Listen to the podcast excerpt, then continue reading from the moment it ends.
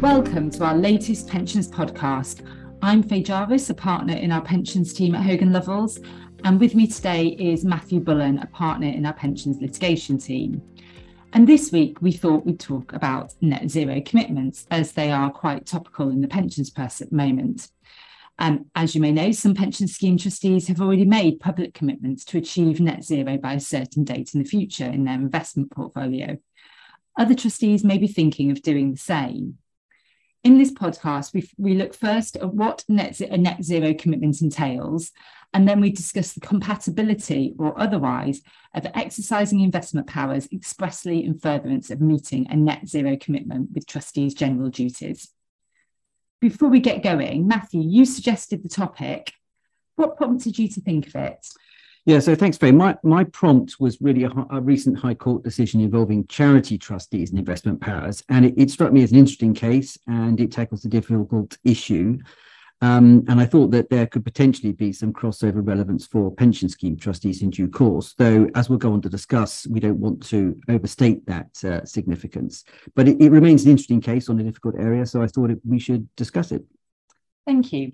I think before we get going, we should probably explain what a net zero commitment is. The term is bandied around quite a bit, but not all of our listeners will necessarily um, know exactly what it entails.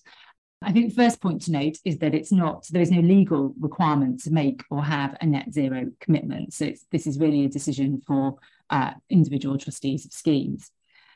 Effectively, net zero is achieving a balance between the greenhouse gases put into the atmosphere and those which are taken out.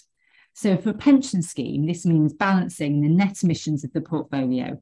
So investments in greenhouse gas intensive businesses can still be held as long as those emissions are offset elsewhere in the portfolio. And as I've said, making a net zero commitment has become an increasingly hot topic in the pensions industry, with lots of campaign groups lobbying to encourage more pension schemes to make the commitment. So I think one of the key questions trustees will need to ask themselves is can net zero commitments come into conflict with fiduciary duties?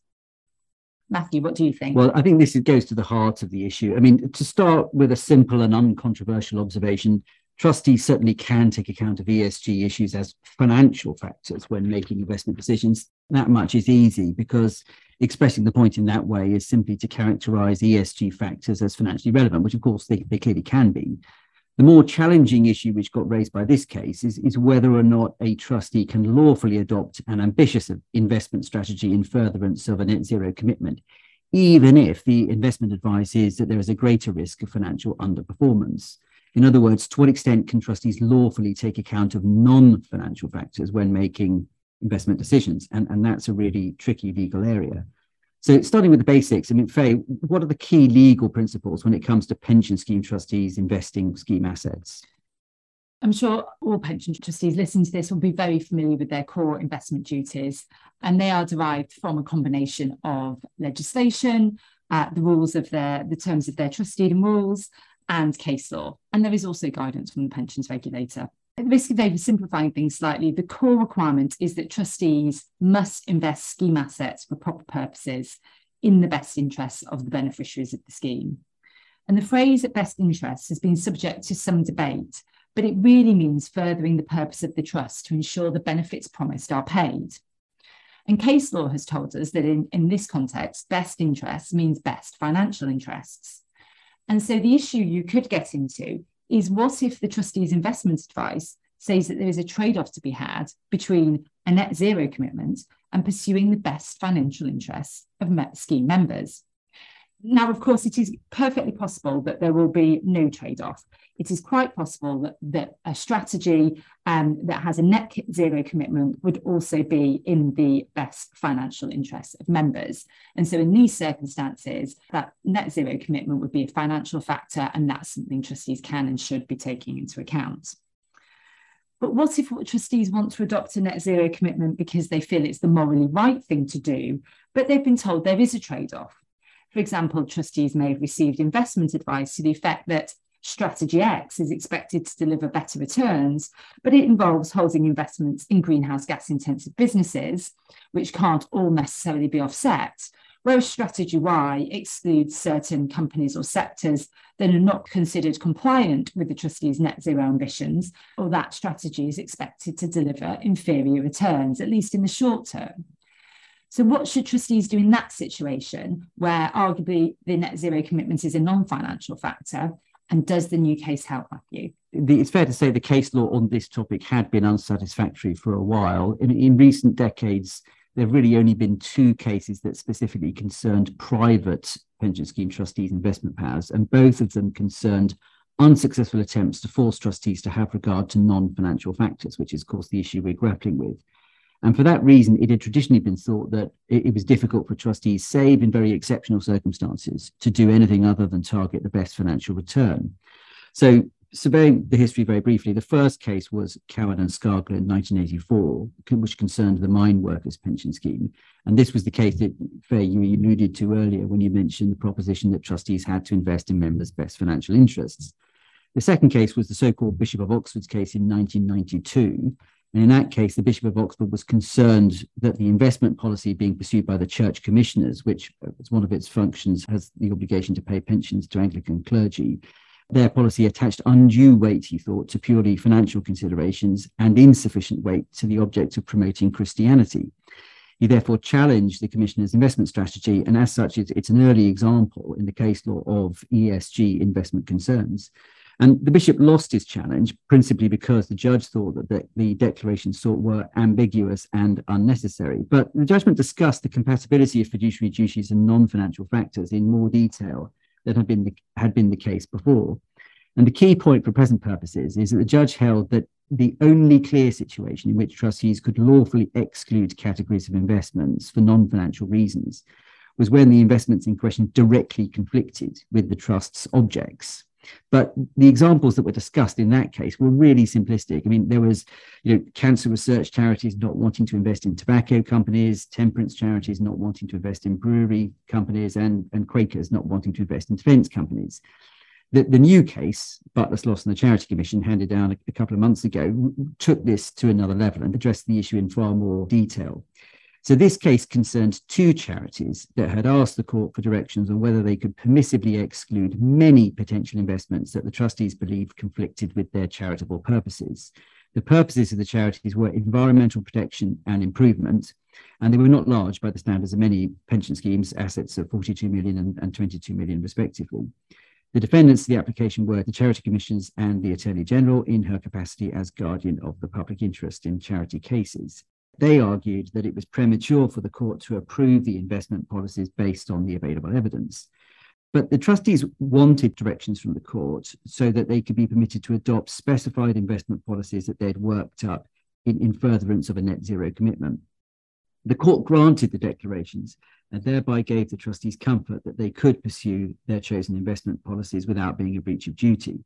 And in doing so, the court held in analysing the Bishop of Oxford's case that the true principle should be that, subject to the terms of the trustees, trustees can take account of non financial factors if they think some classes of investment conflict with their trust's purposes. And they have a discretion to exclude those investments subject to balancing all relevant factors. And that was the result. But it's worth delving into the case in a bit more detail to see how extreme the proposed investment policy was, because it really brings to light the, the acuteness of the issue. As mentioned, the, the charities had as their objects environmental protection. The trustees wanted to identify investments that were aligned with the 2016 Paris Agreement, and that meant the trustees wanted to exclude investments that were not aligned with Paris. The practical effect of that was pretty extreme. It necessarily excluded over half of publicly traded companies and many available investment funds. And the investment advice that the charity trustees had received was that a policy that extreme could well deliver an inferior financial return, at least in the short term. And the trustees had to accept in their evidence that they were unable to conclude the extent of that financial detriment. They were sort of flying blind to some extent. The trustees wanted comfort that they would still be acting lawfully if they adopted the new set of principles, which is how the case came about. The judge granted the declaration sought, and so the policies could be adopted standing back, what conclusions can be drawn from this case? I mean, a key point is that the case was a charity case concerning a charity whose very objects were environmental protection. And the objects of a pension scheme, of course, are to pay pensions, not to protect the environment. So that's an obvious and an important point of distinction. But what the court has done in this case, I think, is to confirm that first, trustees can take account of non financial factors when exercising powers of investment. And that secondly, taking account of those considerations is a balancing exercise. And given how difficult these are, and the wide variety of different situations can arise, it, it's unsurprising the court didn't set down a, a, more of a bright line test on that. Stepping back from all of that, Faye, what, what do you think the key takeaways are for pension scheme trustees? Well, in terms of bringing it back to the possibility of adopting a net zero commitment, oh, I suspect that many trustees will be able to conclude that actually net zero commitment is a financial factor that they can take into account. And I say that given that many governments, um, other entities have made similar commitments. And so there will be a general transition as those governments and other entities seek to uh, meet their commitments. But I think even if that is where you get to, it's important to have the advice to back that up. It's also the case that it should not be seen as a once and for all decision that you then have to pursue blindly. You do need to consider investment opportunities and changes to investment strategy that come up. And if they don't quite fit with that commitment, but that they are in the best interests of members, then you may need to go with that, notwithstanding the fact that it, um, it jars with that commitment. And obviously, I think all trustees would always do this anyway, but you'd engage with your employer on this because it may well be that they are thinking of making a similar commitment, have they not done so already? But for those trustees where maybe the advice doesn't stack up and they're still wanting to look at making some form of commitment, and therefore you're thinking about this more as a non financial factor, one option certainly is to go out to your membership and see what their views are on the subject. Now, obviously, there can be costs to that. And there are also some risks if uh, you have a, a, membership that actually the predominant view is that they don't want you to make such a commitment and they don't agree with it. That, that might be unlikely, but that, that is a risk you'd face. So I think there are certainly something that perhaps trustees might want to be thinking about and discussing, not least because it's just a hot topic in the industry. But I think also the point to remember is there is no legal requirement on this, but we'll see how it develops. So thank you for bringing that case to our attention, Matthew. It was um, really helpful. And hopefully you'll all join us for the next Hogan Lovells Pensions podcast. Thank you. Thanks, Faye.